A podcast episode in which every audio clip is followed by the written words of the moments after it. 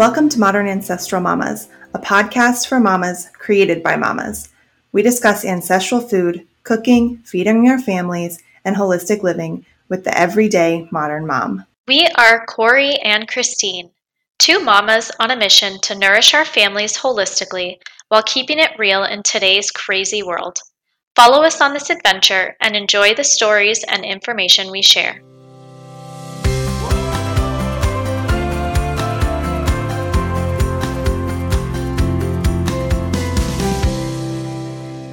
Today's episode is sponsored by the Nurtured Foundation's online course.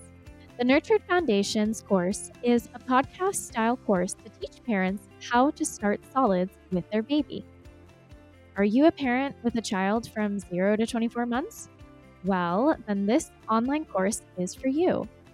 This is a comprehensive course that empowers parents to start solid foods in a confident and safe way and raise adventurous and healthy eaters from the start. We cover topics such as when to start solids, the most nutrient dense foods to feed your babies, recipes, troubleshooting, how to prevent picky eating, and so much more. If you want information on this course, go to nourishthelittles.com and click on the link Nurtured Foundations online course. You can also find a link to the Nurtured Foundations online course on my Instagram bio. Click on the link and look for Nurtured Foundations online course. Hi, guys. Welcome back to Modern Ancestral Mamas. This is Christine from Nourish the Littles, and I'm joined by my co host Corey from For Nutrient Sake. And thanks, guys, for making the time to listen and be here with us today. We're so honored to have you guys. And on today, we're going to shift gears a little bit and talk about something different. Um, on MAM, Modern Ancestral Mamas. We love learning about farming, and we talk. We love talking to farmers. Um, we've we've had several episodes with um, some farmers, and we wanted to bring on an expert to discuss how to connect more with the land and our farmers. And specifically, we wanted to talk a little bit about this buzzword that's sort of or buzz phrase that's been floating around in the health space specifically and kind of like the farming community and that is regenerative agriculture. So, chances are many of our listeners have heard the term regenerative agriculture. And if you haven't, that's okay. We're going to define it. Um, but it's become so popular lately that now it is actually starting to seep its way into grocery store marketing um, and onto products. And we're starting to see the marketing world pick it up and use it to you know their benefit. Um, so for this reason, we wanted to bring on Daniel Griffith from the Robinia Institute and Timshel Wildland. And Daniel is a storyteller, a hunter husbandman, husbandman, hopefully I said that right, and a lover of the wild woods. He is an undeserving father to three wonderful children and an unworthy husband to the best partner this world has to give. He is the co founder of the Robinia Institute, which is an organization working to facilitate the human scale regeneration of the world's grasslands, forests, and the economic and ecological livelihoods of their inhabitants through holistic management and wildland ecology. And he and his wife co founded Timshel Wildland. It's a pioneering and large scale rewilding project in central Virginia that explores the regeneration of relationship he is the award winning author of four books and has been described by Allan Savory as the po- poet laureate of holistic management. Woo, Daniel, oh my gosh, welcome. Thank you, Christine. Thank you, Corey, for having me. It's a blessing to be here. I mean, okay, if you don't hear this introduction and and immediately have a bajillion questions, you're on the wrong show. yeah, totally. There were several points there. Rewilding. Um, I, I, have to go back and like look at it again. All the things, like all, all everything. Yeah. yeah. Well, I have plenty of time, so yeah. you guys lead. I'll follow. awesome. Okay. Um, let's uh, dive in as much as we can. Um, so usually we're going to start our episodes with uh, a question that's related to the show, but today um, we're going to start with this quote that you have on your Robinia Institute website, um, and and then I think we'll we'll we'll go from there. So uh, the quote goes like this: does soil health matter if we destroy our neighbors and community in the process? Can we have healthy soil without healthy souls? And can we have healthy souls if our society is decadent at the core? I mean, what? L- little questions for our Friday afternoon. Right. Yeah. Everybody buckle up because yeah. here we go. Um, all right. So, can you explain to us what the message is that you're trying to get across with this? um, with this quote and with with what you're doing? Yeah, that's that's a good question. Keep keep me on track. I have the tendency to ramble, and uh, we have so much to discuss. So just start yelling if I start rambling. It's no offense to me, not not one bit. Um, yeah, so regeneration, regenerative agriculture, as you guys said in the in the beginning, it, it's it's a happening word. It's a buzzword. It's increasing in the agricultural uh, verbiage of today. It's increasing in uh, the consumers, um, you know, food products and such. You can walk into Whole Foods. Actually, if I have my data correct, I think in 2021 or 2022, um, the highest grossing product, that is to say, the most sold product at Whole Foods uh, countrywide, was a verified regenerative milk product. And so the number one food sold, and questionably the largest, you know, natural type food grocer, whatever you want to call it, um, is a regenerative product, right? And so we see this idea of regeneration everywhere. Like, you know, regenerative was a word used at the COP26 conference uh, in Europe, uh, talking about climate change, and world leaders got together at the World Economic Forum, and they and they threw around the word regenerative. Obviously, it, it has great importance. I think we can just accept that in this conversation. What it means, though, and, and how it truly applies to the uh, life on this planet, all life, human life, plant life, nematodes in the soil, etc., all of life, the singular life, as I would like to call it, uh, is, quite open for conversation. I don't want to say debate, uh, but definitely a conversation. So, for instance, uh, some of the leaders around this quote regenerative agricultural movement, let's say uh, Kiss the Ground. It's an organization out of California, a nonprofit. Uh, they have a absolutely monumental uh, foot in the uh, media space surrounding. They have a documentary coming out soon, right? They do. So they yeah. they had one called "Kiss the Ground" that came out on Amazon years ago. I, I, right. I, don't know, 2017, 2018, maybe. And then they have one that's coming out called "Common Ground." Uh, right. I, I, think it's being selectively uh, premiered in some theaters this month, next month, something like that. And uh, and they have a definition of regeneration, which is something along the lines of um, you know, it's an agriculture that heals the land, soils, and increases its biodiversity while harvesting food or while producing food or something like that. And it's a good definition in a very modern sense, right? We're healing the land while producing food. Our work, uh, really the work of my wife and I, Morgan, um, doesn't stand as a contest against that. As I said, it's more of a conversation, less of, a debate but it's very clear that in the modern age of high technology, uh, high fossil fuel spend, uh, high collaboration between many different spheres of human activity, right? So uh, farmers are collaborating with scientists who are collaborating with fossil fuel, you know, engineer, you know, type and industries. I mean, like there's huge amounts of collaboration across industry, pollination, if you want to use that terminology uh, I struggle with using the word pollination for such a thing, but it's it's still pollination, cross pollination. Um, we have this exceptional ability to increase the landscape's function while producing food. Right, that's what this regenerative movement is all about. From Kiss the Ground's definition, and I can provide you so many more. The Rodale Institute's definition, another large player, uh, education and uh, outreach organization on regenerative agriculture. All of their definitions are very singular heal the land and produce food. Uh, they have a little nuance in their grammar, but that's about what they're getting at. And and what the quote on our site really gets to is is really our, as it stands now, my wife and I's life work, which is it became clear to us. we have been full time farmers for the last decade plus, uh, volunteered and been uh, employed on farms for maybe 15 years, and so we've been around agriculture, and a regenerative version of that agriculture uh, for a large por- portion of our adult lives.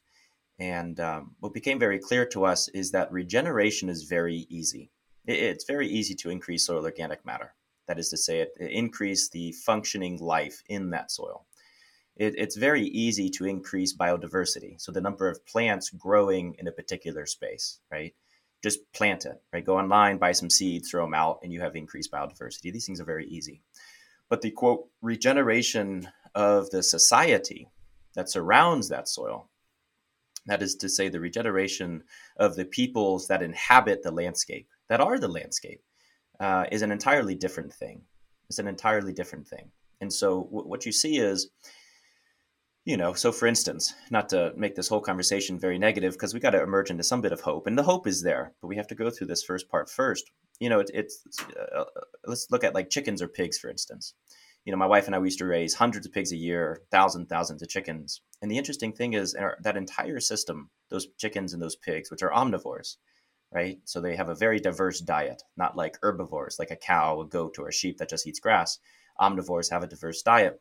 Pigs, chickens being omnivores, we realized that every single month, thousands and thousands and thousands of pounds of pig feed and chicken feed will arrive on semi trucks and dump trucks and box trucks and things like this and and and after years of doing this, we started to realize that while we was we were selling quote regenerative chicken at the local farmers market or regenerative forest raised pork at the local grocery stores, the local food co-ops, or on the on-farm store, we were relying on, or I should say, we had a complete reliance, a complete dependence on the industrial, albeit organic and non-GMO, but the industrial agricultural system.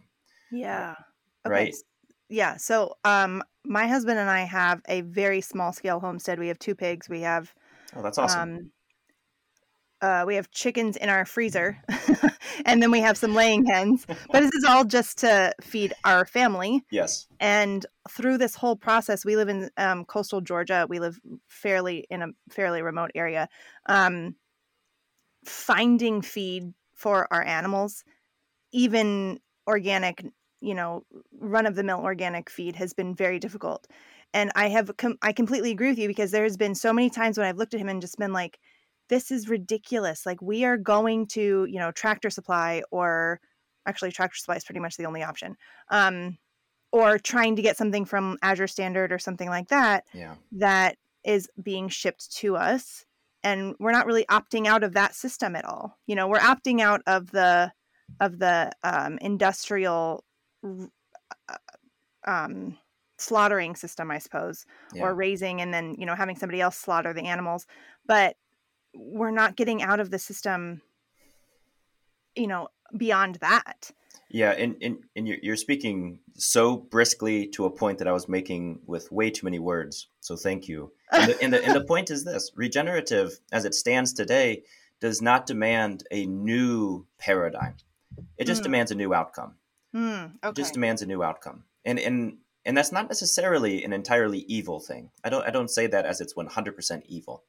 I, I think it's an opportunity for humankind in the modern world to truly participate in the system and change our paradigm. We have to change our paradigm. The outcome isn't the only thing that matters, right? For instance, you can raise, like I was getting at, you know, thousands of chickens and hundreds of pigs a year, um, while depending on the conventional monocrop agriculture albeit organic and albeit non GMO, but it's still mm-hmm. monocrop tillage based singular systems where life mm-hmm. is not welcome, right? Um, and it's depending on that.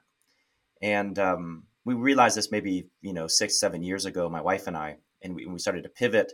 And, and I offer this to you. I hope this helps you. And, and maybe there's somebody else, uh, another one of your listeners who are doing the same thing that you're doing. And I offer to them as well. Um, comfrey, I don't know if you're familiar. It's a herbaceous perennial. It's a marvelous plant.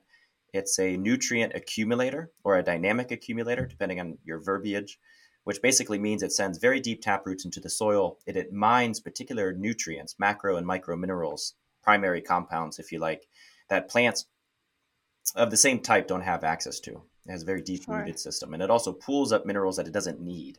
So, in some sense, it's it's it's it's it's like a good Samaritan type plant. But the marvelous thing about it in, in terms of the conversation is it has 36% protein and it has an amino acid uh, called methionine. So uh-huh. uh, all omnivores need methionine in order to put on weight, and really in order to produce energy from their feed. Uh, very few herbaceous perennials have methionine in them. Uh, annual grains and the like have methionine, which is why we you know feed chickens and pigs grains. We need the methionine. We need the protein, right? Grains are easy to produce, they're easy to harvest, but we also need the methionine. Comfrey, my wife and I, we raised uh, 500 chickens one year in the Joel Salatin type uh, pastured poultry model, uh, feeding them only fresh water and comfrey, uh, you know, rotating them through the pastures, eating bugs and such.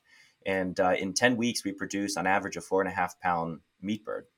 And Excellent. Zero inputs off the farm, entirely a perennially based system.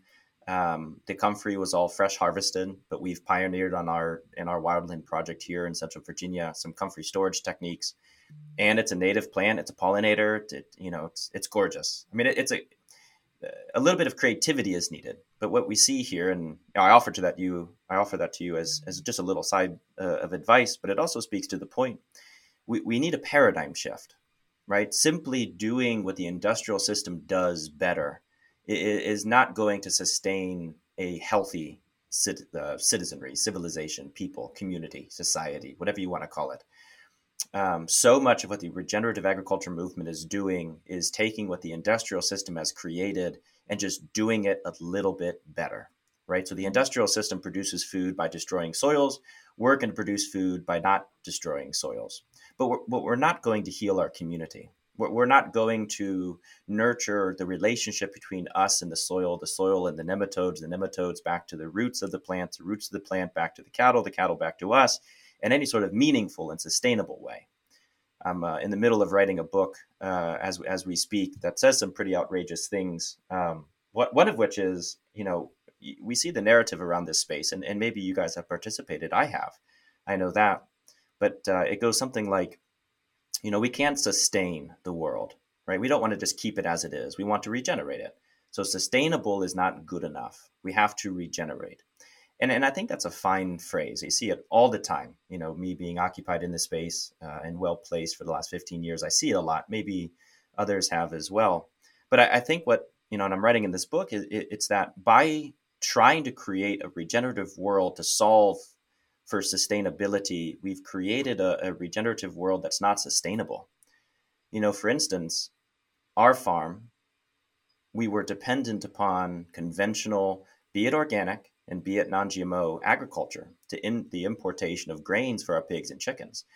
Right? This was not sustainable. The second that uh, monocrop agriculture, um, and I give this to you as a literal example, but as soon as uh, really at the height of COVID, when the Ukrainian war began, height of COVID in, in some sense, maybe the end of COVID, and the Ukrainian war began, uh, conventional, again, be it organic, be it non GMO, be it conventional in, in the truest sense from a, a chemical perspective or not, conventional agricultural fertilizer increased by hundreds of percents, right? So, like our neighbor, he plants 600 acres of corn, rotated corn, soy, and wheat, and his uh, yearly fertilizer bill is typically about seventeen, eighteen thousand dollars.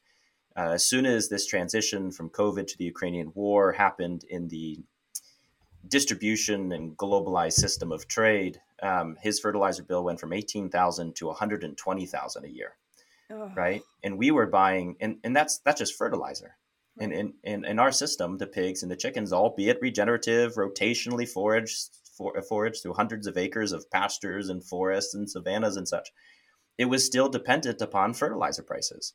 Although we were not fertilizing our fields, we were still dependent upon the feed produced by fertilized fields, which depended upon what we call mother culture, right? This system that we've created of an international distribution system still reliant upon a degenerative uh, land use in, in any sense, from fossil fuels to agricultural erosion and, and other things. My point is long winded to say, we realized that in order to truly achieve a true regeneration, we had to start in the soul and work to the soil.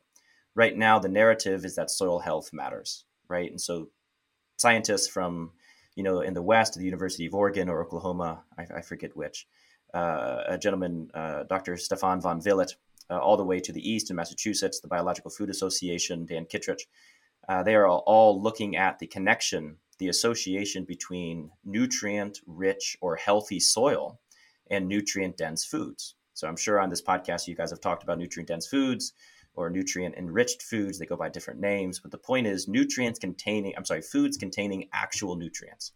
These doctors, these scientists are studying the relationship of those foods back to the soil. And they've concluded two things. And I find this really interesting, especially for this conversation.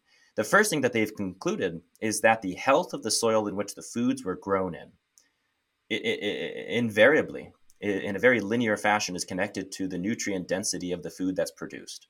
So if you are eating beef uh, that is grown from a farm that it does not have healthy soil, it's not healthy beef. And if you're eating beef from land or a farm that has healthy soil, it's healthy beef. So it's it's intrinsically relatable, the nutrient richness or the health of the soil with the meat. But the interesting component is this. And I said there was two components that they have found. The first being that soil health matters. The second one is that soil health is only understandable via place and place-based process. And so let's just break that down as high level as possible because the science gets way too intense even for me. So when a plant grows, it mines like a coal miner or a gold miner, right? It goes into the soil, it finds a nutrient or mineral that it needs or it requires to grow, and it sucks in that mineral via natural process and what we call the soil food web, nematodes and fungi and bacteria swimming around and all of this marvelous things. And then it sucks those nutrients into its root system and it and it and it leaves them in its leaves right? And so when the leaves of grasses are blowing in the wind the soil's nutrients are actually up in there as well. So when, a, when an animal comes in and eats those that, that material that vegetative material the nutrients that were in the soil are now in the rumen of the cow it's now in the stomach of the cow and now if we take that stomach right and it and it let's say it you know places its manure somewhere else um, and we export that manure out of the system, right? We've taken nutrients grown in the soil and we've taken them and given them to someone else. Now there's a net loss of nutrients in the soil. And so what, what, what, what these scientists are finding is that if regeneration, that is to say, the cycling of life's nutrients, is not contained in place, it cannot be sustained. So you might have all the nutrients in your soil to be regenerative for a year or two and produce nutrient dense foods. You might. But as you export these nutrients, as we put them into international distribution systems, as we grow corn here to feed the world there, right? We are nutritionally, we are making our landscape nutritionally impoverished year over year over year. And so now, what these scientists and what our philosophy is saying, we're converging at the point that regeneration has to be local. It, it can't be anything else. And if it is local, it has to begin in the soul of communities working from the inside out and then progressing to the soil. And that's when the big questions get to be asked. Can we regenerate the soils of the land without first addressing the soul of the community? That is to say, if agriculture is regenerative here by depending upon the degradation of over there, the enslavement of over there, the reduction of fertility over there, right? This we have a soul problem right? This is not a regenerative system, right? We have a societal problem that we have to resolve. And so our work at the Robinia Institute, our work at Timshel Wildland, a lot of the content that we're putting out, the media to the books that we're writing and have written, it's surrounding the question, what does an agriculture that feeds the soul of the community first look like? And, and what we're inevitably gravitating towards is a more wild, a more autonomous, a more localized, a, a less fossil fuel driven, more human infused. That's why it's human scale. We use this word a lot in our literature human scale system that depends upon life as the limiting factor. Right. And so the last bit of the rambling is, you know, in the conventional system, if you want more corn, you fertilize more. If you want to harvest the corn faster, you get a bigger combine. So the limit, the ceiling of production in the conventional model in any industry, but especially in agriculture, is fossil fuels, it's machinery, it's speed, it's something, it's some extraterrestrial force, meaning it's a force not innate to the natural world. But in human scale agriculture, looking at the soul and progressing to the soil, what is the limiting factor? It's how much life you have, how much biodiversity you have, how many cows do you have, how many happy people and happy children running around do you have? That's the limiting factor. The limiting factor is life, which we can address. It's not fossil fuels or machinery. Okay. Um so if if we can just like condense it, right? um I I absolutely I, I love this idea of um, thinking maybe beyond the regenerative uh, um, kaleidoscope. Okay, right. So you you've got.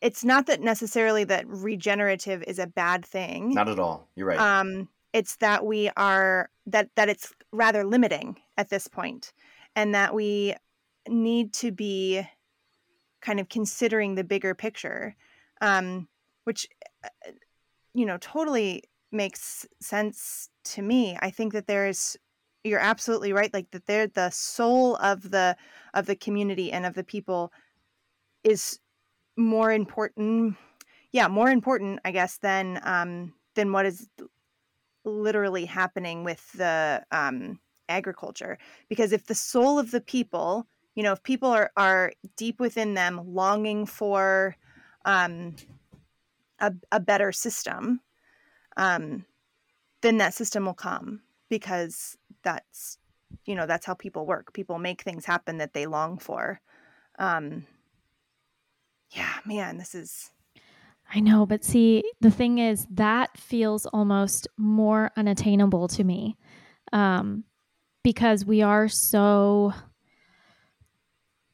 we've been so trained in our industrial modern society for how many years now? Almost 100 years now that it feels really difficult to change as a society our perception of food and the natural world and health and medicine. You know what i mean? Because because i'm realizing now which i'm sure you know obviously you know it's all connected. I mean this idea of this industrial model um, this mechanization this reductionist view of everything um, of ever is literally connected in pretty much every aspect of our life.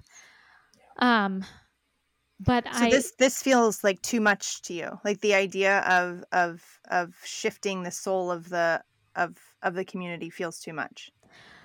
When you when I when I take several steps back, yes, it's like oh, this is so big. How on earth do we do this?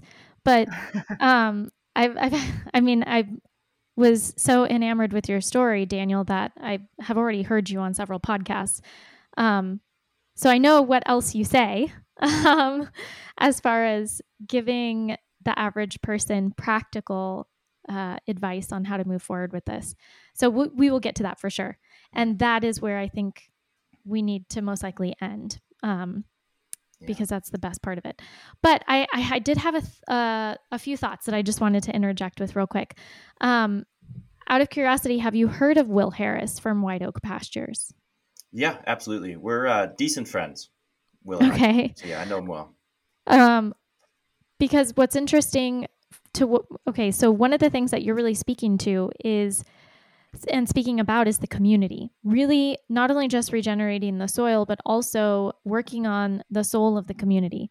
And at least, you know, based on what he says, one of the things that White Oak Pastures has done, apparently, is regenerate the community in the rural town in Georgia.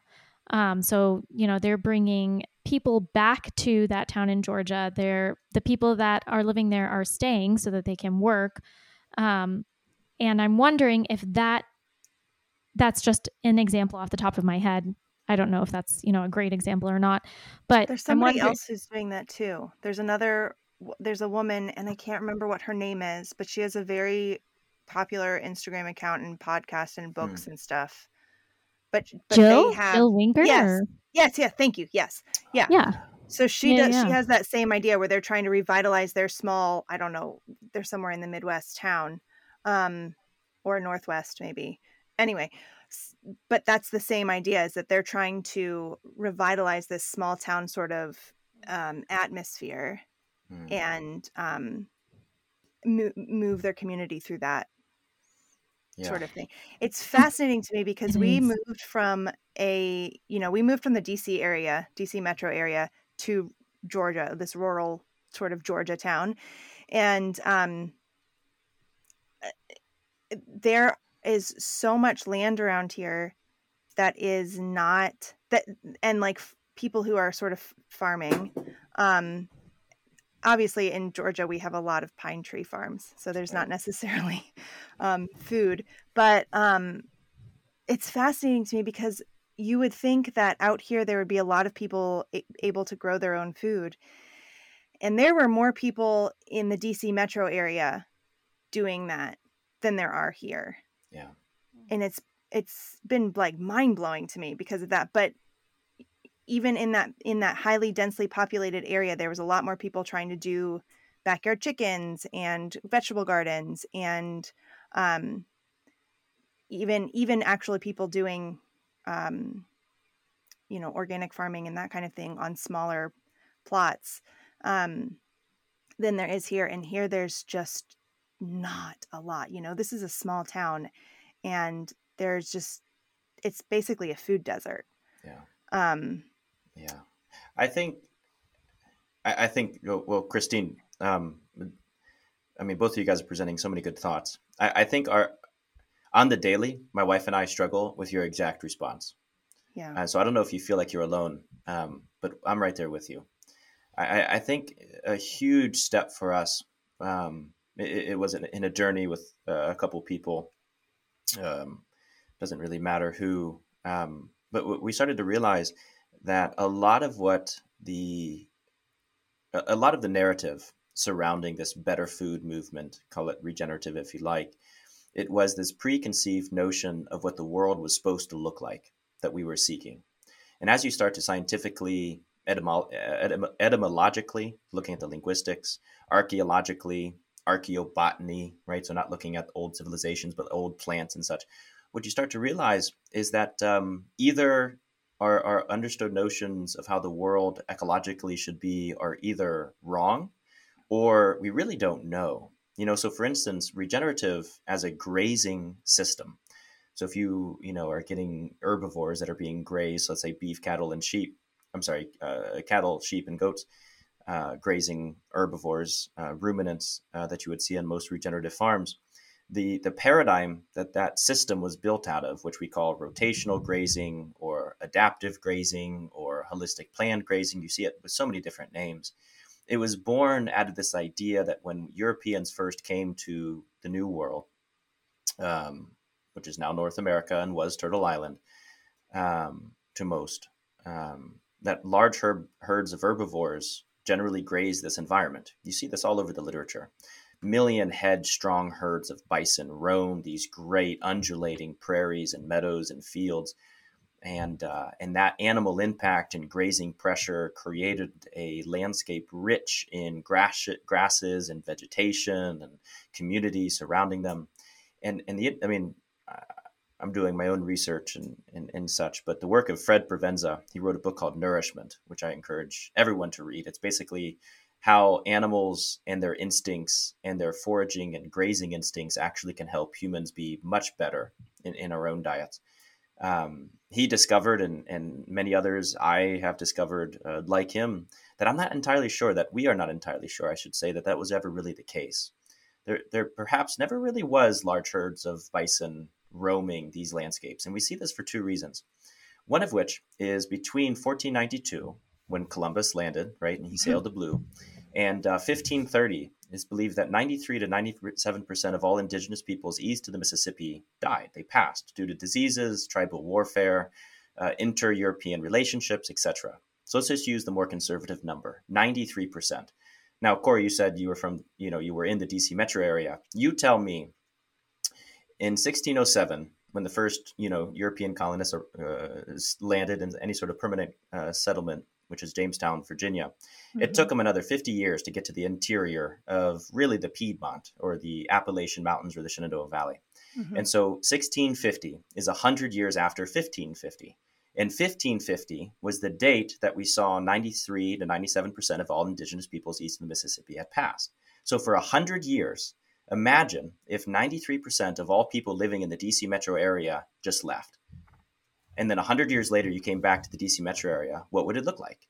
It wouldn't look like what it looks like today. I guarantee that. And so, automatically in the 1650s, when you saw these European colonists, when, when you read the writings of these European colonists, even if they did perceive a herd of a million head of bison, it was only because that 93% of all indigenous peoples who used to hunt and live with them were gone. right? We see a total change in landscape function a hundred years after a great extinction event, a human extinction event. Second to this, we also see that the landscape east of the Mississippi never really could have well hold or held uh, such large herds of bison. This is a forested biome, meaning that forests grow more predominantly than any other thing. This is not the prairies. This is not the great prairies of the central states of Americas or you know eastern Ukraine or other Great Plains type regions all across the world. Um, this is a meadowed landscape, which means that you had little meadows, little pockets of grasses and wildflowers and forbs and legumes and trees and shrubs and sedges and rushes and all of this great panoply, this great diversity of vegetative uh, of of life. Um, none of that could have supported large herds of herbivores, right? And the point is that I'm getting to, and like I say, I, I ramble too much, so I apologize. But the point is simply this: we have to, I think, revision the original foundation of what the world is supposed to look like ecologically. And what we find there is that um, a much more community centric approach, a much more diverse diet, a much less soil focused paradigm is needed. And communities working together seems to be the way that the world has functioned for eons and eons and eons in small, little localized communities. Right. And, and in that, there's hope. Now, Corey, like you said, like we live in a in a community. There's 109 people who live here in this area of Nelson County, Virginia. Um, one neighbor that we have, we have only a couple neighbors. There's only 109 of us. Um, but one neighbor, he's second boat Jamestown, so they've been here since the 1600s. Another neighbor is the original uh, King George I land grant of 250,000 acres, and so they've been here since the early 1700s. And um, and the most interesting thing is life developed among the river or upon the river systems. So we're right along the James River, and then the railroads for hundreds of years, and then the railroads developed along the river systems because that's yeah. where the valleys were, and that's when life stayed. And then the interstate highways developed not during, not alongside river systems, but alongside valley chains and through valleys and I'm sorry, uh, mountain chains and through valleys and other things, and life moved on. And so if you study the economic uh, uh, degeneration of rural communities, you can watch it go from a river based economy to a railroad based economy to an interstate and global economy, and life moved away with it. And so, right now, as we speak, we've, um, uh, let's say we have five neighbors, four of them have died, and their properties have been sold to the, for the first time since the 1600s to an outsider. I mean, we are seeing the large scale transformation of rural communities now, not in terms of economics, but in landholding, right? Like one neighbor came in from from New York City. He's a uh, a doctor, and he just wanted a second home. And you know, you had COVID bringing people out to rural. Like the point is, rural society health in this moment, in my opinion, and I think it, it, it is a good opinion to be had, but in our opinion, is as important, if not more important, than the soils inside those rural communities. Does, do, do, does that make sense? Farming left. Yeah. Farming left when our ability to move products left, when local communities started to degrade, and all of a sudden interstates can bring commerce everywhere. And then life left with it right? All of these people around us, our neighbors, the people we love, when they pass, their children don't want their homes. For the first time in 200, 300 years, Think about that. It's a societal problem. We live in a, in a time of societal decadence, and the soil is following. The soil weeps when we weep. We weep when the soil weeps. We are connected in this such, such way. Anyways, I can go on, but the point is societal health, I think, is the great work of our age. And I don't know completely how it's done, and it keeps us up at night, Christine. Um, but it's important. It's really important. Wow. I, I feel like I have to digest all of that. Also, because I, I agree with so much of what you're saying. Um, I, I think if like to get into some nu- nu- nutrition, just like I don't know, I get off of the oh, history oh, yeah. and um, the philosophy, if you like, but to get very grounded when we're when we're thinking about you know what are the foods that we should be consuming in this better world that is healing from the soul and the soil's perspective like what does that really look like and, and the really interesting thing, there's tons of science that you can dig into from, I mean, Fred Provenza to Dan Kittredge to the Bionutrient Food Association to so many more. Um, it's that all life in place is trying to adapt to that place. So when there's a particular pollutant in the air, all the life around us is adapting and purifying that pollutant through its plant tissues, through its own lungs, through its hairs, through its fibers, whatever the, the organism is, just as we try to adapt and, and purify our own lives from that pollutant. And so when you eat locally, when you breathe locally, as, some people say, you're breathing and you're eating your biome right? When you eat those foods that are coming around you, they're actually healthier, even if they don't grow from healthier soils. They are still healthier for you than they would be some for you know somebody who lives on the other side of the world or on the other side of the continent. And so when, when when when we talk to people, you know, societal health is so big. Local communities working together in rural environments to heal the rural environment and the community and the soil. It's so big. Farmers cooperating and collaborating is surprisingly hard to achieve. We're very rugged, we're very individualistic, um, and I think that is a very sad and negative thing. Um, but when we talk to people, I think it's very easily understood. Local food is infinitely better than national food or international food. And so when we try to eat a better world, when we try to breathe our biome, when we're trying to let the nature around us become us through the eating process, that's what we're doing right? When you eat a beef uh, steak, let's say a New York strip steak, and you put it in your body, it becomes you in a very literal scientific sense. No spirits, no motions needed. In a very literal scientific sense, it, it is becoming you. In the same way, when you breathe, that breath becomes you. And so, the best and, and, and, and most viable solution to these problems, and is a foundational solution, meaning that is an easy first step, is try your best, if possible, to find the local farms doing decent or good work find those farms, and then just start creating a community around them. Anything that you can acquire locally instead of going to the grocery store, do that. And I'm not saying you have to become some sort of homesteader that buys everything or makes everything locally and preserves it. And you spend all of your time canning and freeze drying and, and dehydrating and such. I mean, do that if that makes sense. I love doing that. But the point is, you know, I'll give you an example. I love corn tortillas. There's an organization out of the Mid Atlantic that makes some pretty fine corn tortillas and then one of our neighbors um, neighbor is a big word for it he lives about five minutes down the way ten minutes down the way which for us is is, is quite a, a, a distance um, he, he's growing uh, hand planted hand harvested heirloom cherokee white corn that he then hand mills. And uh, he was at the local farmers market and, and we were like wait a second. How much of this do you have? And he was like oh about 50 pounds. And we just it was like all of it. Like, yeah. like we want all, you know, we're going to preserve it and make our own corn tortillas. The point is, you don't have to live your life in such a stressful way where all you do every waking hour of the day that you can spare is try to change your life and buy all of these foods locally because Daniel on some random podcast told you to, or because this nutritionist online said you should. You don't have to feel stressed. The point is, over time, create the relationships in your community to understand what's going on because that farm does not have an Instagram. That farm does not have a website. That farm just lives and grows food in the true old sense. And so, as you live and as you grow community, you find the people growing the food, right? And so, just get ingrained in your community. Start meeting people in your community. And if you live in the DC metro area, that means something different than if you live in the middle of nowhere, Nelson County in Virginia. It's going to mean something different everywhere.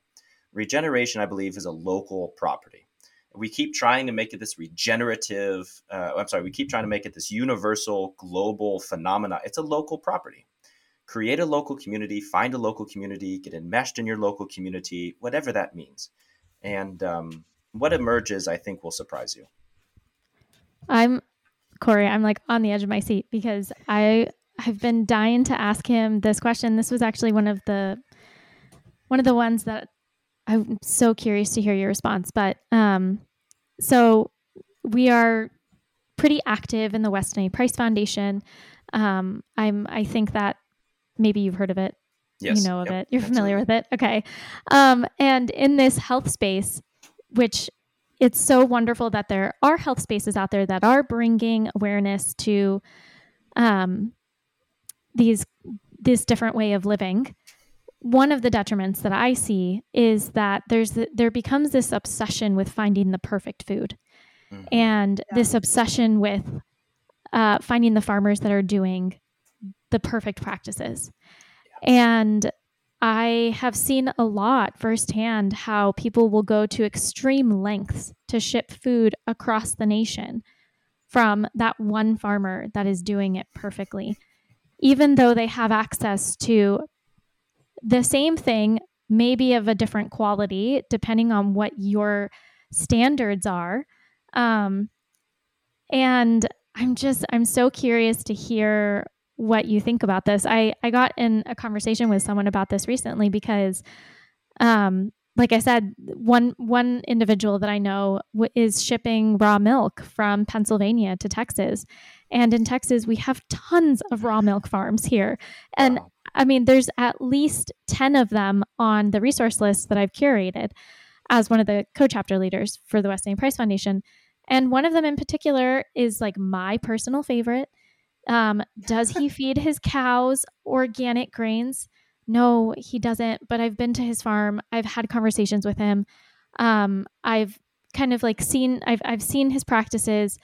I've heard the stories about his family and his sons, and it's one of those things where, and and I also very much love the milk that he produces. It's a completely different breed of cow. It's not Jersey cows, and I think I don't care that this milk is not as superior as the one that's hand milked by the Amish farmer or whatever in Pennsylvania.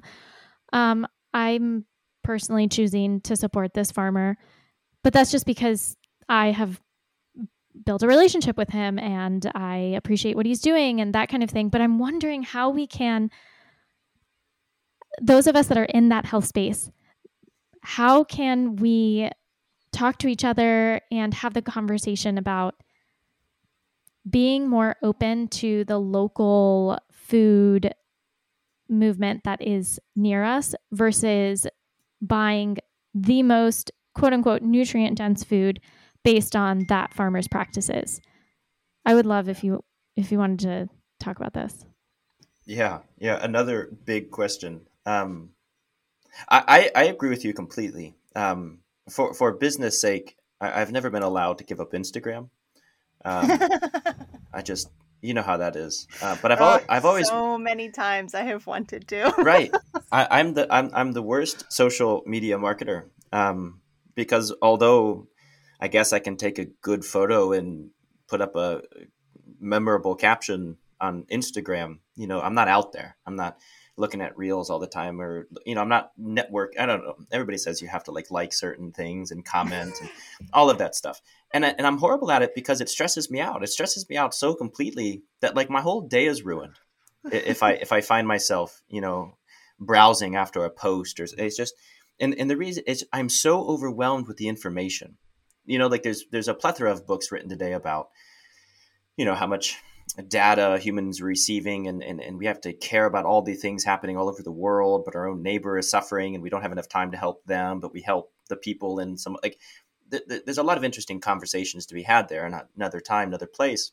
Um, but the amount of nutritionists that come out you know like there's my my friend sent me this so i guess i've seen a couple reels but um, it was this guy who basically just like stitched together a lot of these social media health influencers you know, and it was like, don't drink, you know, X amount of water because it, your body is really a saltwater being and you really need like salt water. And then another person was like, don't eat fish because fish drink this particular kind of salt like and it just mm-hmm. led for like 10 minutes. And the guy in the background just like acting you know in the video he just kept pulling out food and he was like don't eat eggs. And then oh wait you eat the yolk of the egg. But no the yolk of the egg has cancer. And it was just like this huge story where he just ended up throwing everything in his uh, his plate at the wall and you know who's acting of course.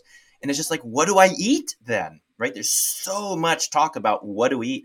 I think that whole narrative is wrong. In the same way that i think the whole narrative of this million herd or million head herd of bison roaming is is what we're really trying to mimic. Um, I, I, think what humans are supposed to be eating is also very problematic, which is one reason I gravitate towards the Weston A. Price Foundation. What Price, Dr. Price, did in the 1910s and 20s was document a whole plethora of indigenous peoples living in their indigenous ways, eating their indigenous foods that have no connection to each other other than the four, five, six principles, whatever he elucidated, which have no bearing on each other. right? It, mm-hmm. it, wasn't you should eat a particular amount of fiber a day. It wasn't that a particular amount of proteins coming from animals should occupy your diet every like it had none of that prescription, right? It was just like during the pregnancy and birthing process there were sacred foods. Those sacred foods generally had high vitamin K and vitamin A if I remember correctly. Mm-hmm. Like you can get that from seaweed, you can get that from good nutrient dense beef, right? There's a whole plethora of life that surrounds the uh, the dinner plate, to say it very simply. And so, um, with that narrative change, right, we, we have to embark on a new paradigm. And the new paradigm is, um,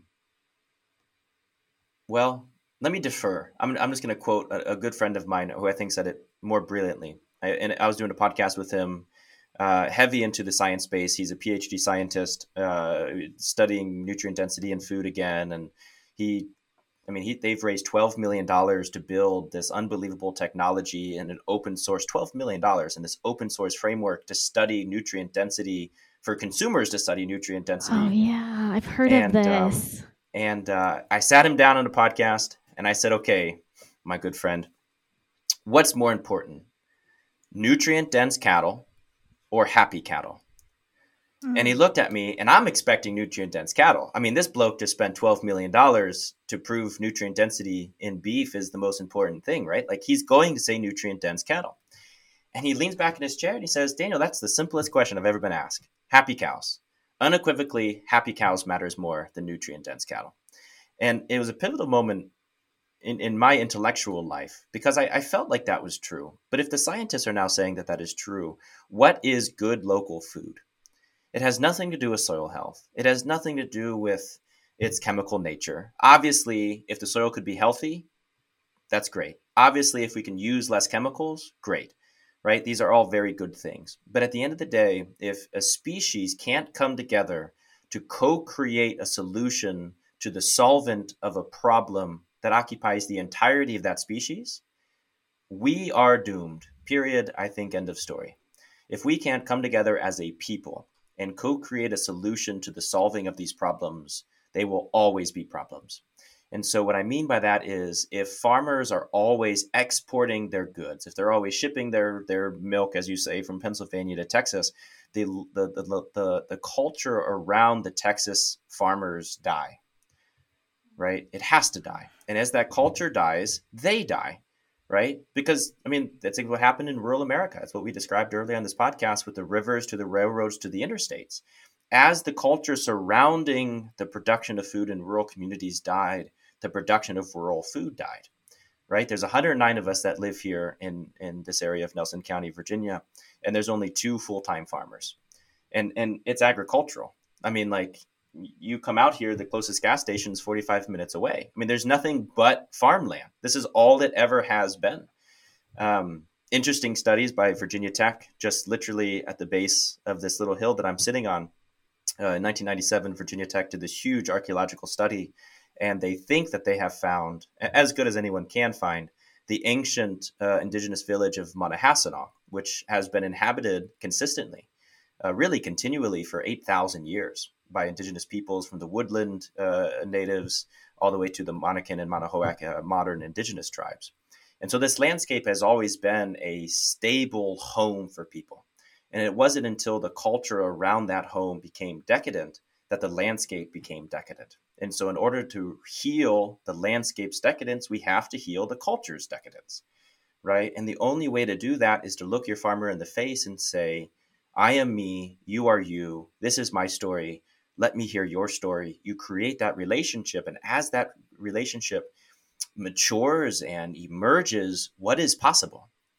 Right? That's a very open question, right? Like it, it like what's possible when you buy milk shipped from Pennsylvania?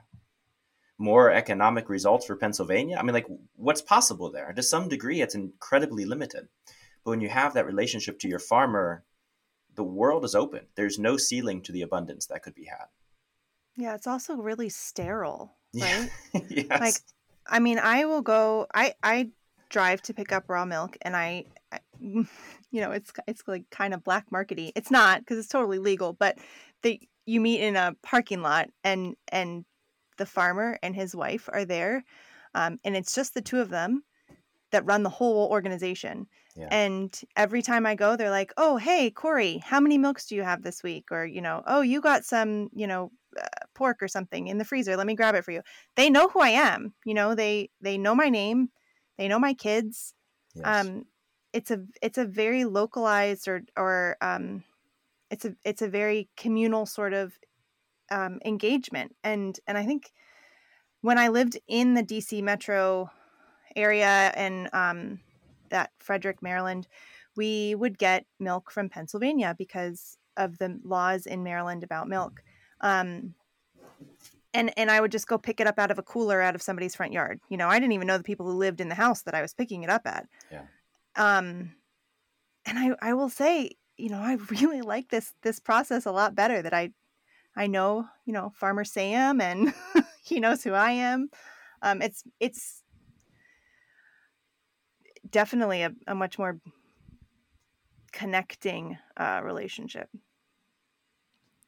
I like this idea of the happy cows. I actually, I'm, I'm pretty sure I know who you're talking about, um, and I think I've heard that exact quote before. But um, it it makes so much sense. Just when you think about your food and then the relationship, which I feel like we've discussed relationships a lot already, but the relationship between your food, the relationship between you preparing it and eating it with your family. Um, I even like to think, and Corey and I have talked about this, that, you know, we are far from perfect. And while we try to follow, you know, this, these certain guidelines for our families, there are moments where we're in a situation and the food is not up to our standard.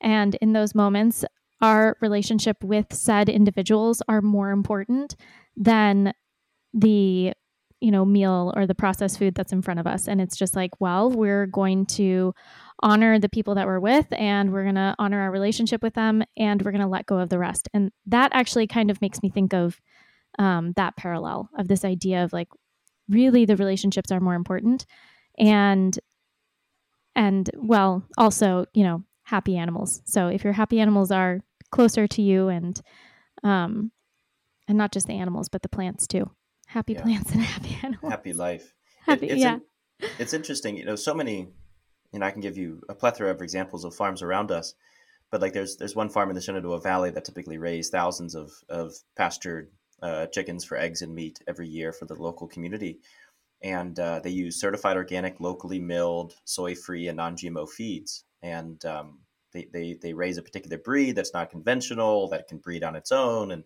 they've they've really, to a large degree, killed themselves financially, financially and physically to create the best product possible.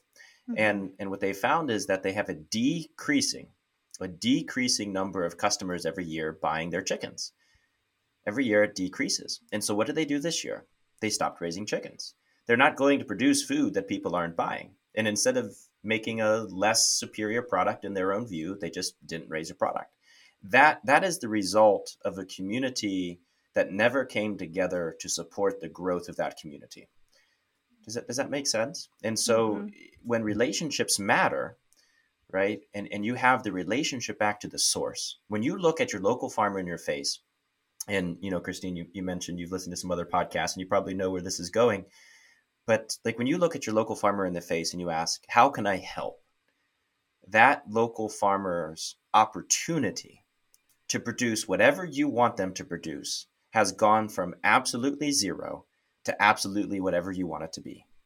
When when farmers are putting their blood, sweat, and tears and life savings, because believe me, it takes all of it uh, to produce food years in advance of you consuming it. I mean, it takes our farm three, three and a half, four years to finish a beef.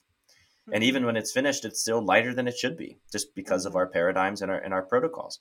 I, care more about happy cows than I do regenerated soils, and I care more about happy cows than fat cows. And interesting note, uh, uh, other scientists are actually proving that uh, marbling in beef is actually early stage ketoacidosis and diabetes.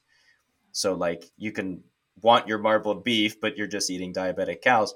And so we don't focus on that. And so it takes us three and a half, four years to raise a cow. It doesn't weigh as much as it should. In even a more mainstreamed, uh, conventionally minded, but still regenerative system. And so we make less money on it. And so if we don't have consumers to support us, the first decision we have to make is to raise less cattle because it costs money to raise it. And if I can't sell it, if I don't have a community looking me in the face asking, how can I help? I'm not going to do that thing. So, what is the first step in helping farmers be better farmers?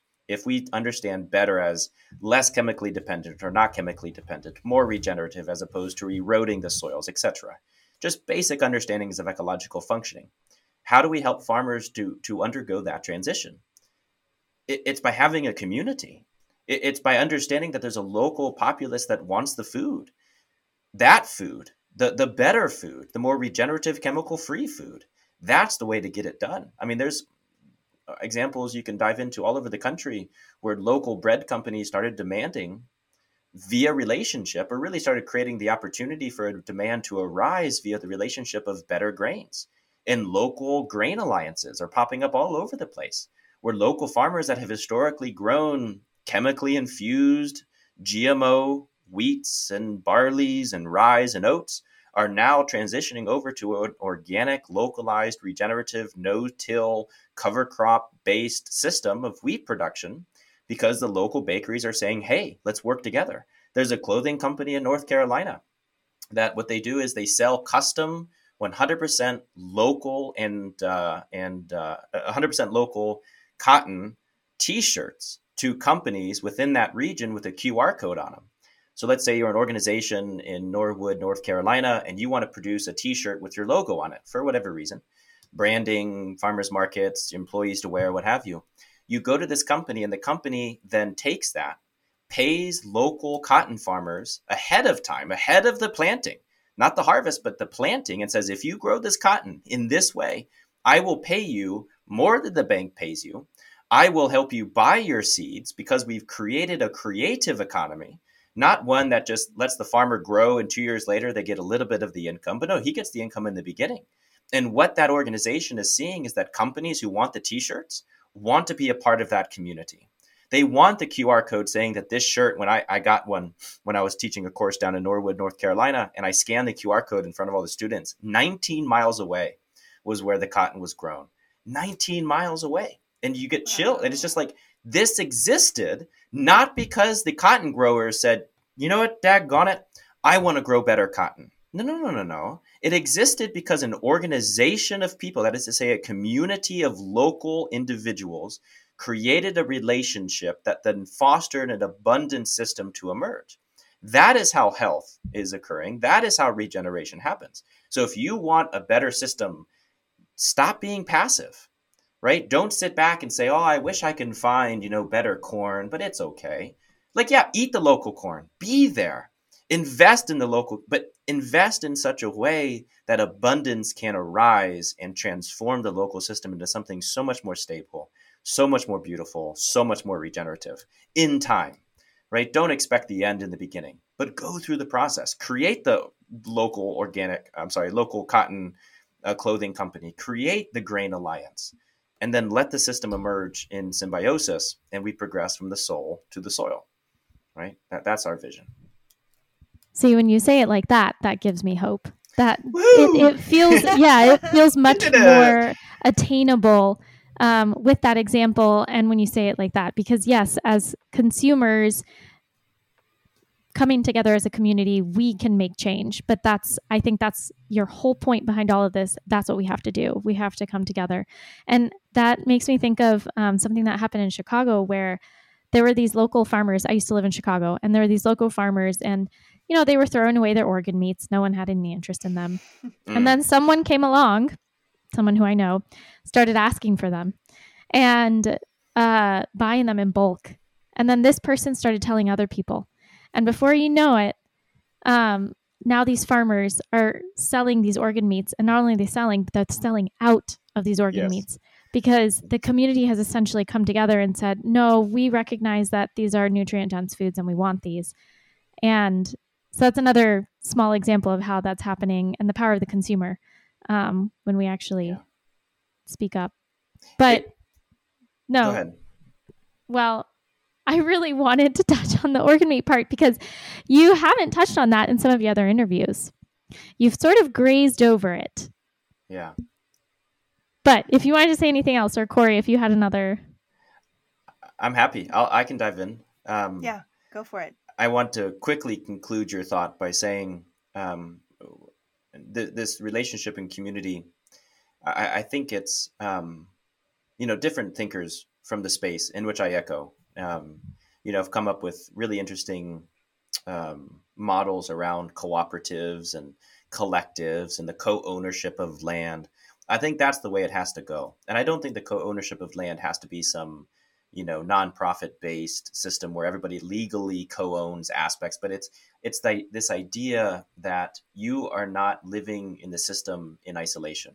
That there's co-ownership over these resources. That is really to say, in a non-mechanistic way, there's all of these relations all around us, and we have all of this relationship to these relations.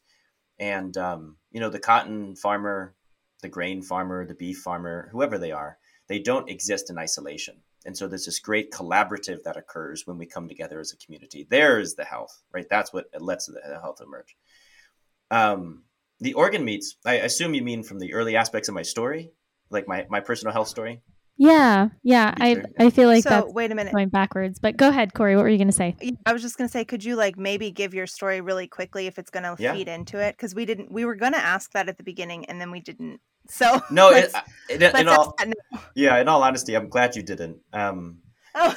I, I I I don't know how to tell people when they want to do a podcast that um, I, I don't want to direct them in any way. Like I really like the like the rawness of conversation, especially from I, I don't know. I, I like that but I'll tell you, every podcast I do, everybody wants to talk about the story in the beginning. Yeah. And it takes like 30 minutes, and then we don't talk about anything else. And it's just like, oh my gosh, there's so much more.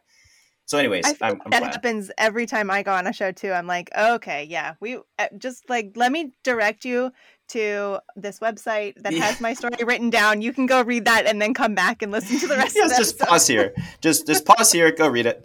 Um, wait, wait. Okay, one one quick thing. But so when I heard your beginning story at the beginning of um, the Homegrown podcast, you and Joey were talking about wrestling, and I was like, I have no interest in wrestling. And then at the very, I know, and I, I was like, you know, pressing fast forward, and then you like mentioned something about the organ meats, and I was like, wait, this is what I'm interested in. And then you glazed over that, and I was like, no, no, no. Why didn't you talk more about that yes. part? That's what yes. I wanted to hear more about.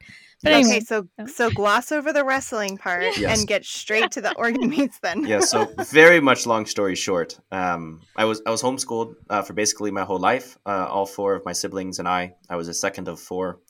Um, I have great things to say about homeschooling. Uh, we're homeschooling our children. Just unbelievable life we had growing up, and uh, I was always more athletic than I was intellectual until athletics came to a halting and an abrupt end, and then I became entirely intellectual. But the rest of my siblings were intellectual from the beginning and uh, have years ahead of me, and uh, or are years ahead of me today. Um, but my senior year in high school, uh, after after living a very athletic and very healthy life, I was diagnosed with some pretty severe de- uh, degenerative genetic diseases.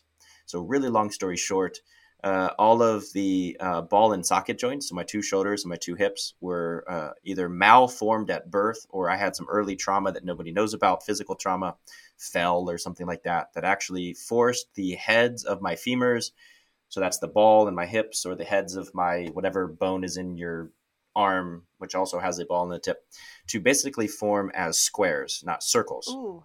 And that was just one of the ways this manifested itself. There's many other ways. I have organ failure and other just, uh, anyways, severe degenerative uh, genetic disease. And so from my senior year in high school all the way probably until I was about 23, 24, whatever it was, um, just lived a life of surgeries, you know, taking my leg off and doing some pretty severe stuff and putting it back on and all sorts of diagnostic procedures. I lost the ability to walk and I lived at the Cleveland Clinic for six months learning how to walk again and I would lay on a table and the doctor would touch my quad and he would say flex and I couldn't. And we would spend the week just trying to learn how to flex my quad again. So building the neural pathways back and like my lymphatic system and my central nervous system were all haywire, I think, because of the surgeries, just uh, compounding and escalating problems on top of a very severe genetic, uh, degenerative genetic disease out of nowhere. It just happened. And and it all concluded more or less when I was sitting in the back porch of my family's home. My wife uh, then and my wife now, but we were married at that point in the story, and she was off working, and I was more or less a physical vegetable. My brain obviously worked, but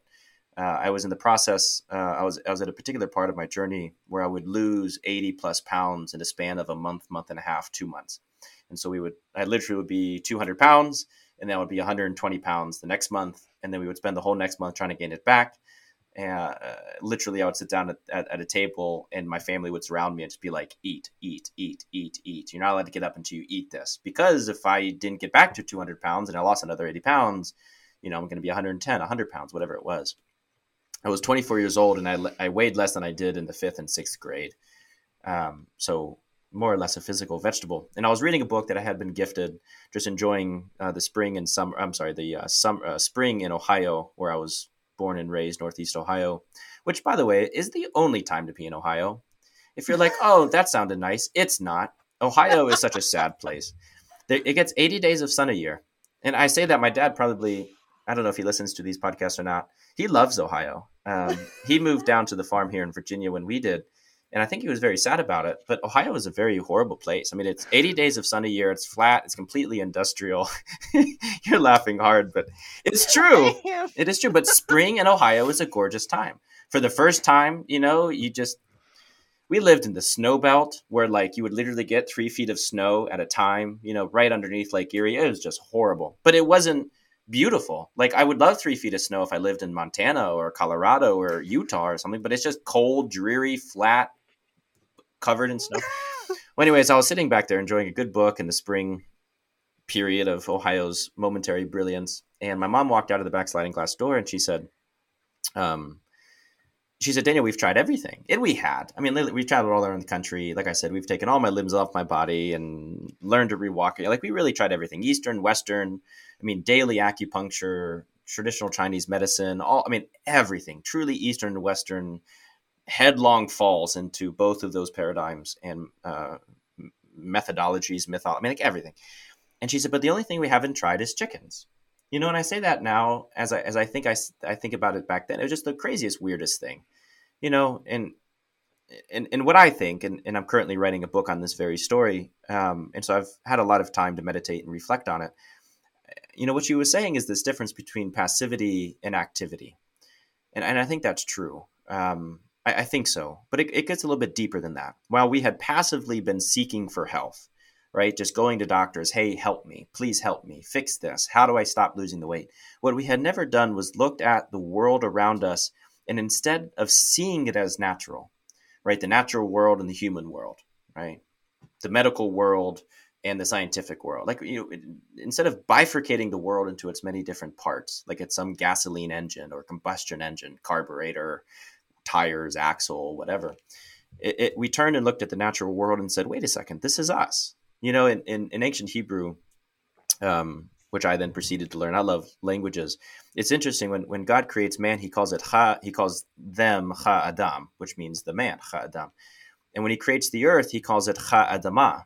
And, and the addition of ah at the end really means like the life of. And so like a, a proper translation of mankind is earthling, not mankind. I mean, if you want to take it perfectly linguistically, a, a, good translation of mankind is earthling. We're made of the earth. We are the earth. There's very little separation there.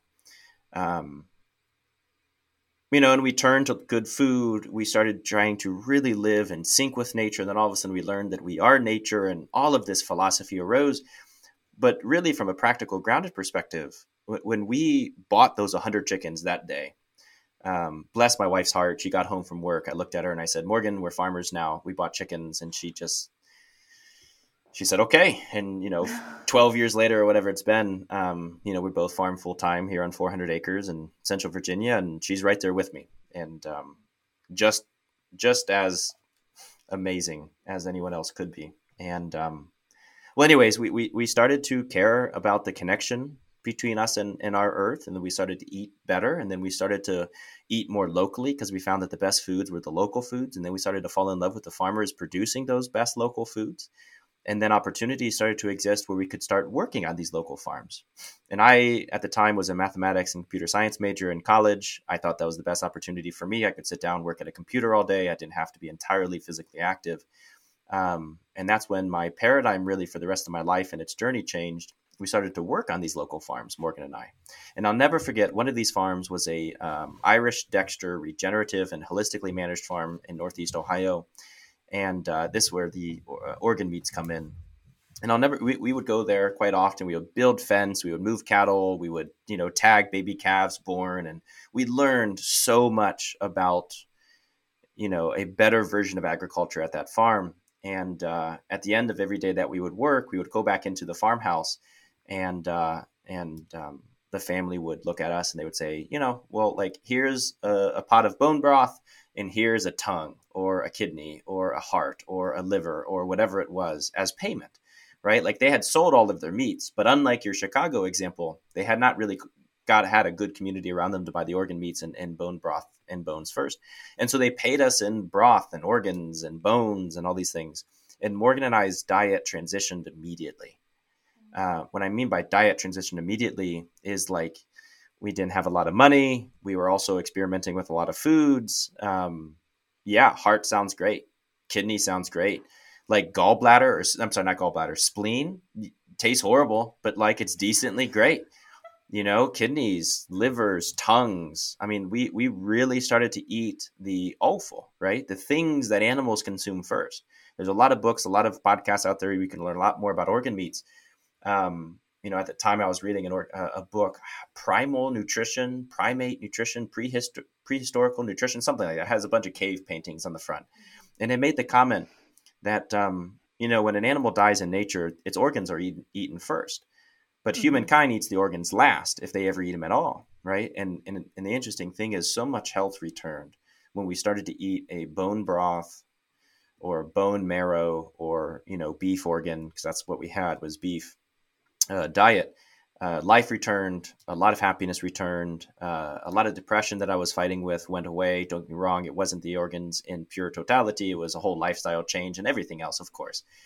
Um, but it was a huge moment in our lives a huge moment. Um, I, I could say so much more. I'll stop there. That was long enough.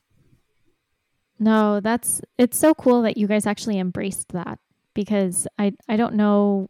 I mean, that's that's really difficult to say. You know what? We're I don't know what type of meat this is, but I'm just going to go ahead and and try it out and be adventurous and and eat it, especially in today's world where the organ meat supplements are sold everywhere you look. I mean, yeah, it's it's like, yeah. I'll tell you one of, one of the best ways we consume them, and I hope this is a very grounded and applicable take home for most people. Um, but we would take the bones, we would throw them in a crock pot, cover it with water, and then we would throw an organ in or another organ or two in, making organ bone broth right? You never have to see it. You never have to taste it, really. It's just bone broth. The broth making process, just like it sucks the marrow and the nutrients out of the bones, the calcium and the phosphorus, etc., it's going to suck a lot of those nutrients out of the organs as well. It's an er, it's the easiest first step into consuming organ meats. Like whether or not you want to have steak tacos or tongue tacos or, you know, roasted or braised liver, kidney, like I don't know, you know, take a step into that. Try it out, you know, but move slow, of course. But like throwing some organs, raw organs into your bone broth, letting it simmer for 24 to 48 hours and then drinking it. Like you don't even know the difference. Throw some carrots and onions and spinach and whatever else you have locally grown in your garden or your neighbor's garden. Throw it in there as well. That that broth is going to be a healing, oh my goodness, alchemy to the problems of the modern world. An elixir, yeah. Yeah, true elixir. Yeah. Well, thank you for sharing that story. I'm glad that we got it in. That was what I wanted to hear. I'm, I'm, glad. I'm glad. Okay. Um, I definitely want to ask you because um, I know you said you have three kids, right? Would you mind telling us how old your kids are? Mm. Yeah, you're gonna have to stop me on this. I can talk about my kids all day long. Um, so just raise your hand when when you're done listening. No, I we have three kids. Oh, Go ahead. Wait, wait, yeah, give me give me the ages, and then I have a, a bit of a follow up. Got it. So uh, we have three children. Elowen is uh, five; she's about to turn six next week. Uh, uh, Tecumseh is four. Yeah, he's four. He always thinks that he's five, but he's four. Uh, and then Sequoia, the youngest, she's two. Okay. Um, all right. And then what you have you have young kids. Yes. Um so with those young kids, I know you said you homeschool them with your wife. Um, and you guys have a farm and your kids are home with you all the time. All the time. Um um what are you guys doing, you and your wife, doing to um you know, make sure that your kids are learning this community lifestyle and um, participating on within your homestead or, or your farm i mean um, and uh, yeah just really really making sure that they are mm. uh, involved in this whole process. That's a good question. Uh, full transparency we don't have much of an option to not let them be completely involved in the whole process um, and that is a blessing and i realize that not everybody has that blessing so i'll just put that to the side um, from a, a, very from the morning they're born, like the minute they're born. So like when when our oldest Elowen was born, uh, three days later, maybe it was four, my wife and I together processed like 500 chickens that day or something, and she was just literally like a four day old in a pouch in front, and it was what it was. Um, you know, and there's better ways to do it, but at the same time, you know, we live in the it doesn't matter the specifics, but the point is it, it happens and, and they've been there ever since like um, when when we call her Winnie for short, but when Winnie was maybe three, so a couple years ago, the cows all got out, and there's hundreds of cattle, and they're big and they're horned, and we raise a very particular breed. That's a mix between a feral uh, Mexican cow, more or less, um, and a African feral cow, more or less. And so it's huge and horned, and it runs like a wild horse, and it actually gallops. It's the only breed of cow that still gallops. And so when they run with these huge horns and huge bodies, it just it looks like a wild herd of brumbies, like true wild outback horses. It's gorgeous. Well, anyways, they got out, and our three-year-old little feisty uh, daughter Winnie, she runs up to them and starts throwing her hands up before we even could, and she's just like, "Not this way, cow!" And I have a video. I can send it to you later. Not this way, cow. Not the way you can. And she literally starts driving them back into the, the, the gate which had been opened. Morgan opened it to drive them back in, and she just starts. She drove a significant portion of these cows back in the gate. I have a video of it. It's, it's hilarious. This little squatty little three year old with blonde hair. It was wintertime with this huge Carhartt coat that was three sizes too small. It was mine when I was a child. Just like, not the way you can go, cow. I'll never forget that phrase. Not the way you can go. And, and it's just, that's the life they were born into right? And so we knew from an early age that there was no escaping that. And so we had to do a number of things. So I was homeschooled growing up, and I and I take this entirely from my mom. My mom was very uh, ill educated. She lacked a great amount of education. She grew up in an area of Cleveland, Ohio, where if you walked out, the probability of you getting shot was pretty high. And so they were never really allowed to go outside, uh, constant pressure, and there was a nunnery next door to her house. It was actually connected to her house, and so she would actually spend most of her days in the nunnery, being raised by the nuns and such. And it was just a very different life, a very sheltered to some sort of degree life, uh, but honest and amazing life in, in another degree. But education was never really a part of it. And so when she began homeschooling us, she knew this from the beginning, right? Like a good holistic thinker, if you will. Um, she assumed she was wrong. She was humble from the beginning and said, I don't know what I don't know, but I know that I don't know it. And that's a very fine place to start. And so she said, if I can teach my children to love learning and to know how to learn, I'm good.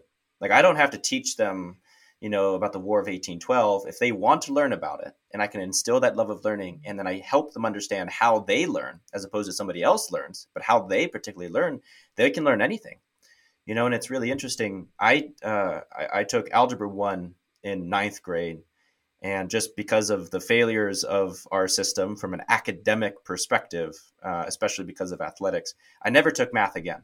So algebra one was the last math I ever took, and it was in ninth grade. Everybody else I knew was taking geometry in ninth grade or pre-calculus in ninth grade. Like you know, I was I was quite behind in math. I then went to college, studied math, and graduated as the top mathematics student at the entire university. Like I had the ability to learn and I wanted to learn it. I just didn't want to learn it in high school. And then as soon as college came around, I said, "What? This is," and, and you know, you learn it. And so, and to a large degree, she succeeded exponentially more than I think she ever could have. And we take that same philosophy for our children.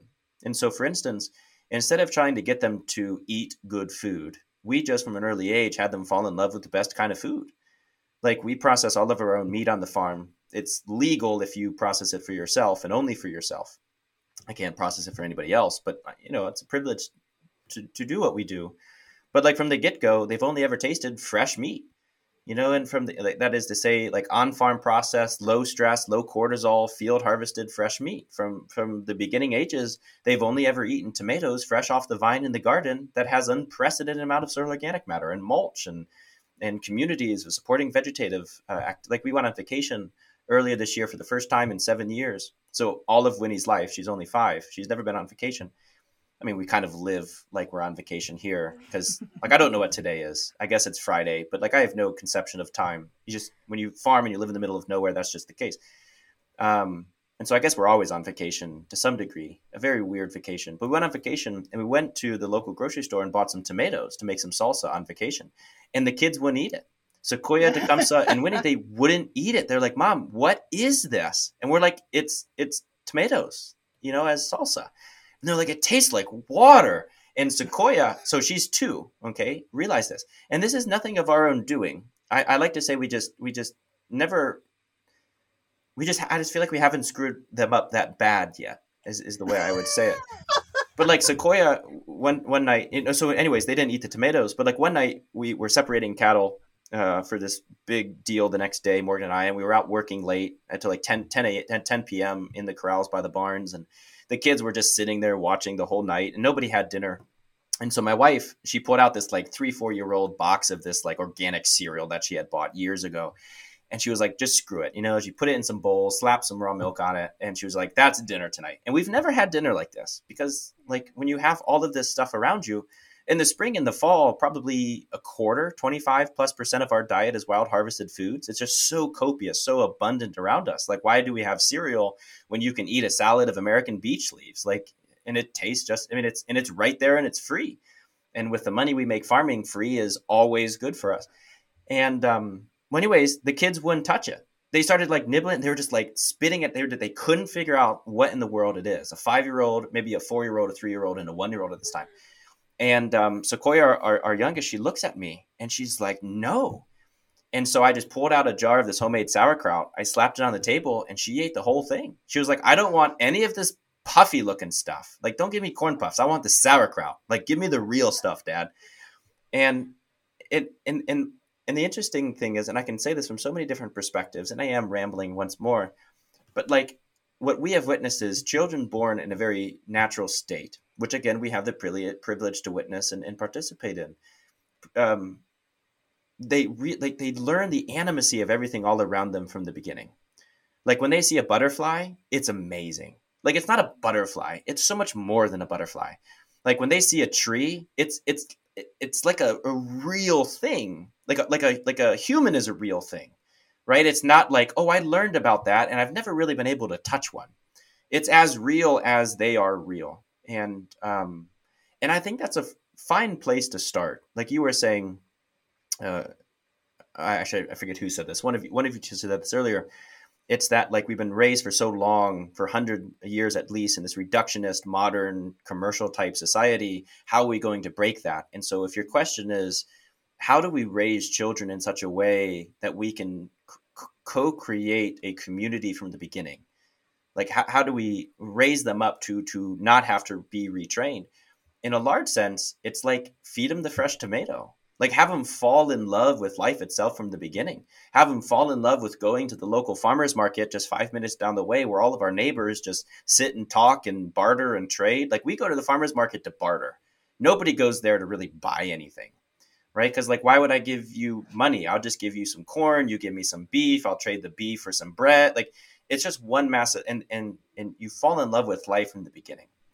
That's why i said if we've ever had success it's just because we haven't screwed up yet is is the way we like to say it. I don't know did i answer your question corey? Yeah um okay so maybe outside of your own personal family what would you say to people who are living in um you know cities or suburbs or something? Yeah. Either either to not screw up their kids yet or or um, to start investing in their local communities you know when they when they look around themselves and they see perfectly manicured backyards yeah. and um, you know they do go to the farmers market but but they go with their credit cards and yeah um they're you know very nice little bags that they've purchased yeah specifically for holding vegetables N- number one don't don't feel yourself as any less than anyone else. I, I think that's that's number one. Like be so i love this quote that i'm to roughly and horribly paraphrase but be so jealous of your life so excited about what you've been gifted um, in your life and the people that you have and the place that you are that you are just so jealous over it. Like be that don't be this social media type generation that's just like oh i want to be that or i want to be like this or i listen to daniel on this random podcast and he just have this wild life with his feral kids and like i want that unless you really want it then go get it. But like be so happy where you are. Like we're not happy where we are and i think that is a mm. huge plague in our society. And and there's so much to say there but skipping over that what, what i tell people is it if i was in your shoes which the only advice i can give is the advice i would give myself take your children outside and, and if you live in a condo go to the local park. If you live in an apartment local park. If you have a backyard go to your backyard. The closest spot that could possibly have non-human life in it okay?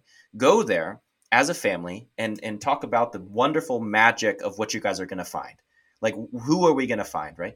And then lay down on the floor, move the leaves, pull some grass back, you know, pull a stick that had fell, like move it around a little bit, whatever that means. You know, pick up the park bench and, and see where the park bench had hit the soil floor, you know, for 10 years or something. Like just move life around and just try to find like an ant.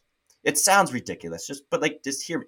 Find an ant, right? And lose your brain over that ant right? Because until the children can understand that they are one aspect of a beautiful and larger created world, like how are they supposed to relate to their fellow individual? Like how am I supposed to truly like participate in a healthy, singular, marvelous, enclosed uh, community when like I don't see all the people in the community as like magical and unique and beautiful and wonderful, right? Like falling in love with a created world which you are one aspect of, I think is a brilliant way to get the children's energies and minds and creativity and like imaginations like really going. Like find the ant and, and follow the ant or find a grasshopper and just run around the park as it runs around runs away from you. Right? Like I don't care what it is, but like go find life and just interact with the magic that is that life. And slowly and surely, what we have found in different nature groups that we've had out here, different homeschooling groups that have had summer camps out here, is all of a sudden what you see in the eyes of the child is this like intense love for themselves, for the land, for the community, for the creator, for the created, and it just goes in that direction. Right? Like humans as adults, we can be like, "Oh, we want to foster a community, so you you know what to do." Right? We all have support groups and friend groups and meetup groups and mom groups and dad. Like we, we know how to create groups. But children, having them fall in love with life in the truest sense. Like go to the local park, find yourself an ant, and follow it around, and just lose your brain with how fast it moves, how big of a leaf it moves in terms of its body size. You know how bad it hurts when it bites you because you picked up the wrong kind because you're in coastal Georgia. Like, like fall in love with that. I, I, it, it, sounds ridiculous coming out of my mouth to say it, um, but we've just watched dozens and dozens and dozens of children's eyes change like all of a sudden like the world is open it's not just like this linear place where they're they they you know they wake up and then they go through life and then they go to sleep but all of a sudden there's magic and beauty and wonder and their imagination is just alive again. And what happens in that imaginative sphere? I don't know. I, I think it's quite unlimited. I love the simplicity of it. I um it makes me think just this morning and i live in a suburb so i have you know, a small backyard. Um, but my six year old found a cricket that was on its back and she was just like enthralled with it. She had never seen a cricket before, I guess. I don't know.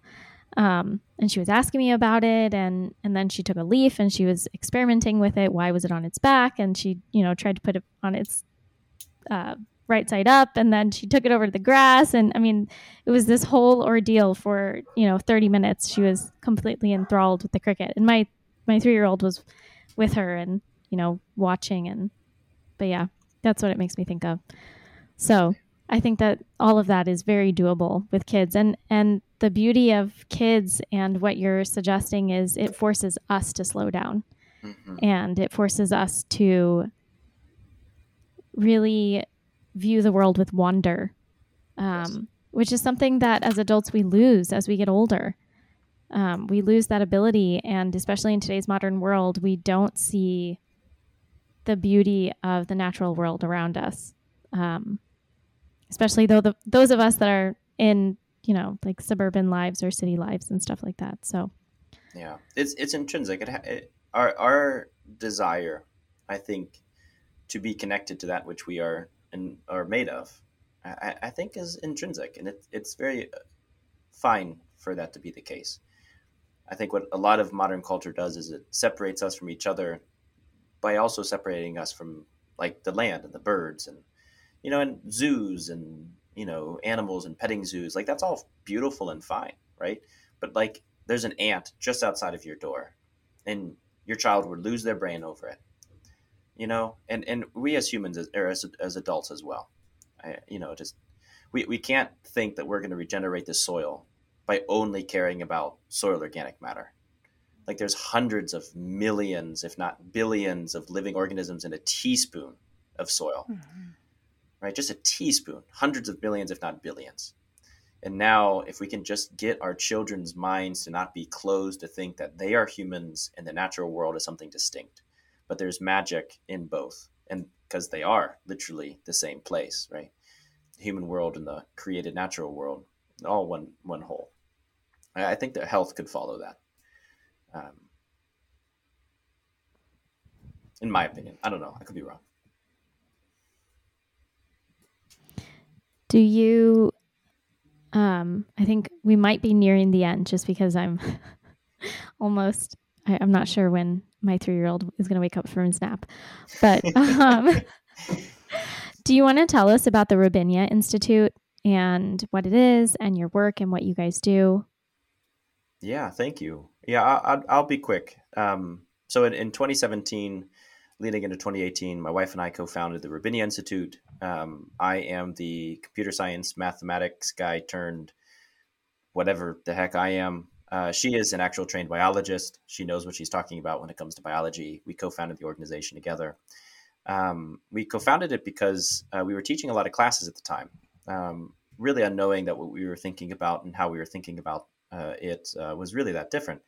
And then uh, in 2019, we officially uh, formed the organization, uh, became a Savory Institute hub. So the Savory Institute is a global organization, nonprofit, about regenerating the world's grasslands, uh, run by uh, really co uh, co um, developed with Allan Savory, a, a, gentleman from Rhodesia, now modern day Zambia and Zimbabwe, and Daniela Ibarra Howell from Argentina um, all about uh, regenerative agriculture and holistic decision making, if I can be incredibly blunt and precise.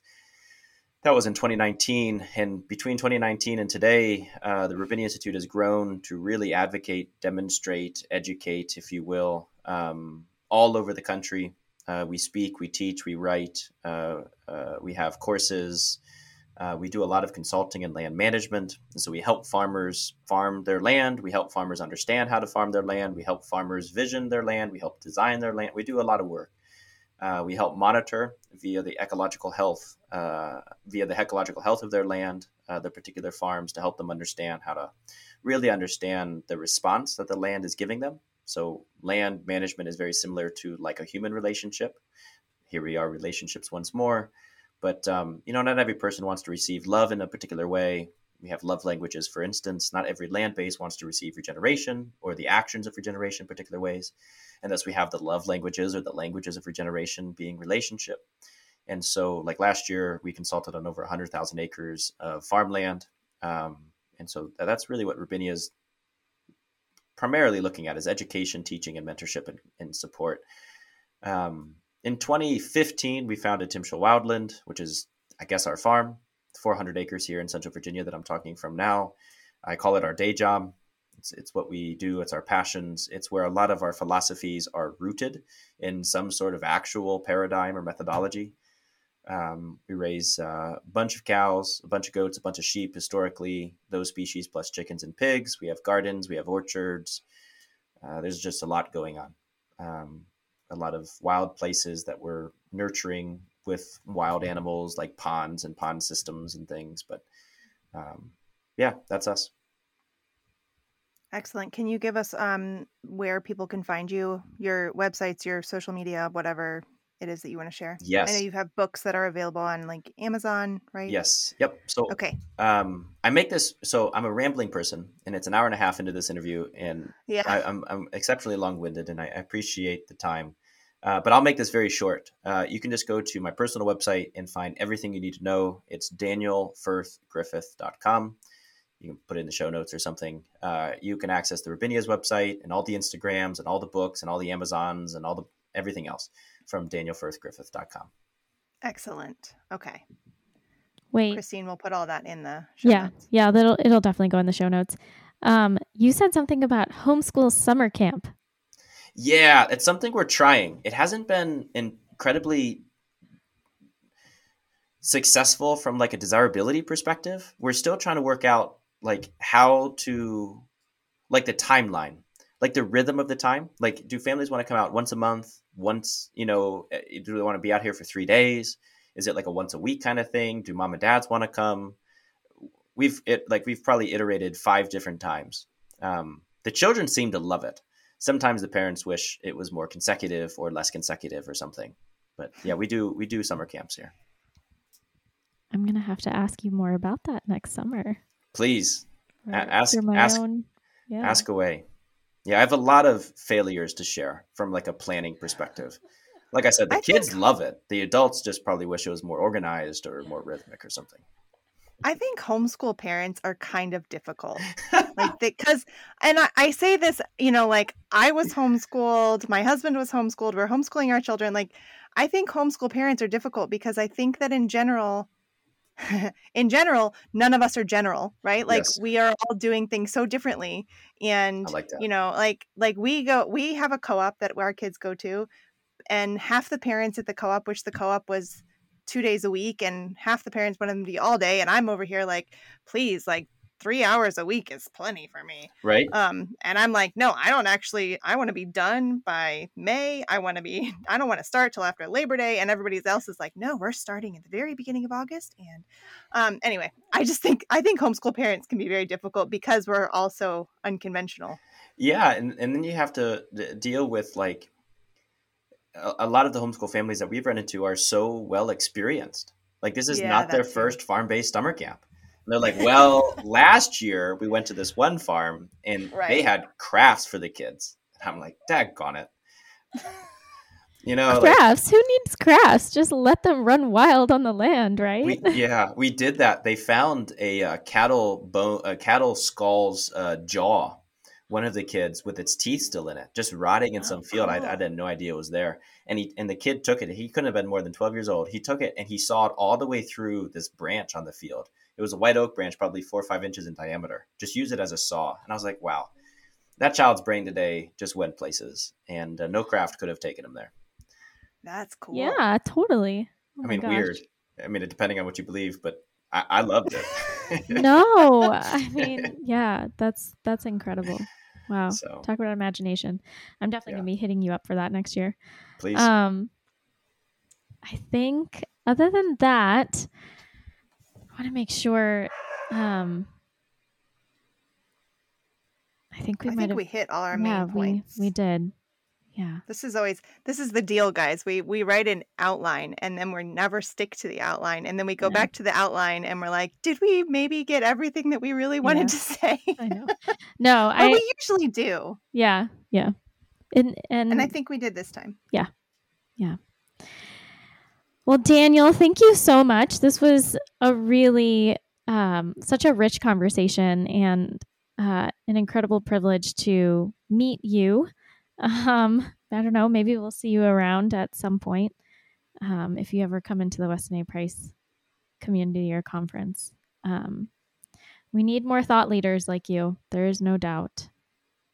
yeah absolutely I yeah. a- appreciate it. Um, yeah, I would love to meet you guys somewhere, sometime. It would be my blessing.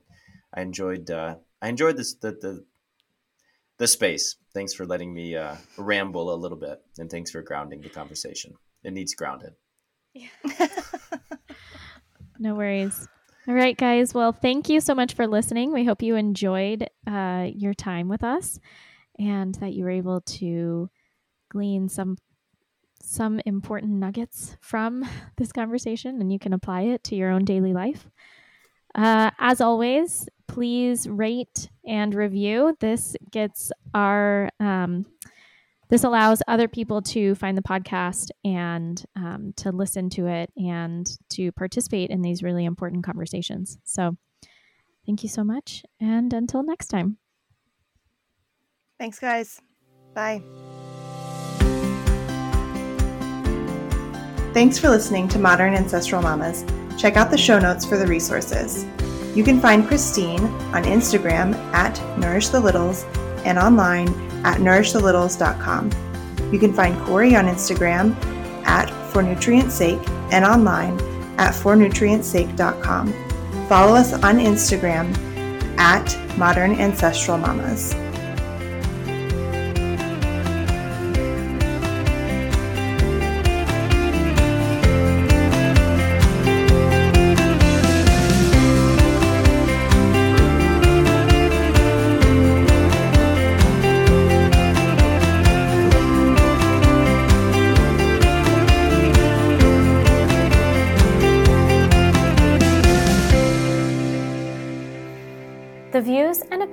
Expressed in this episode are those of the guests. They do not reflect Corey and I's and Modern Ancestral Mama's personal views and opinions. We do not take responsibility for any ideas expressed during the podcast interview.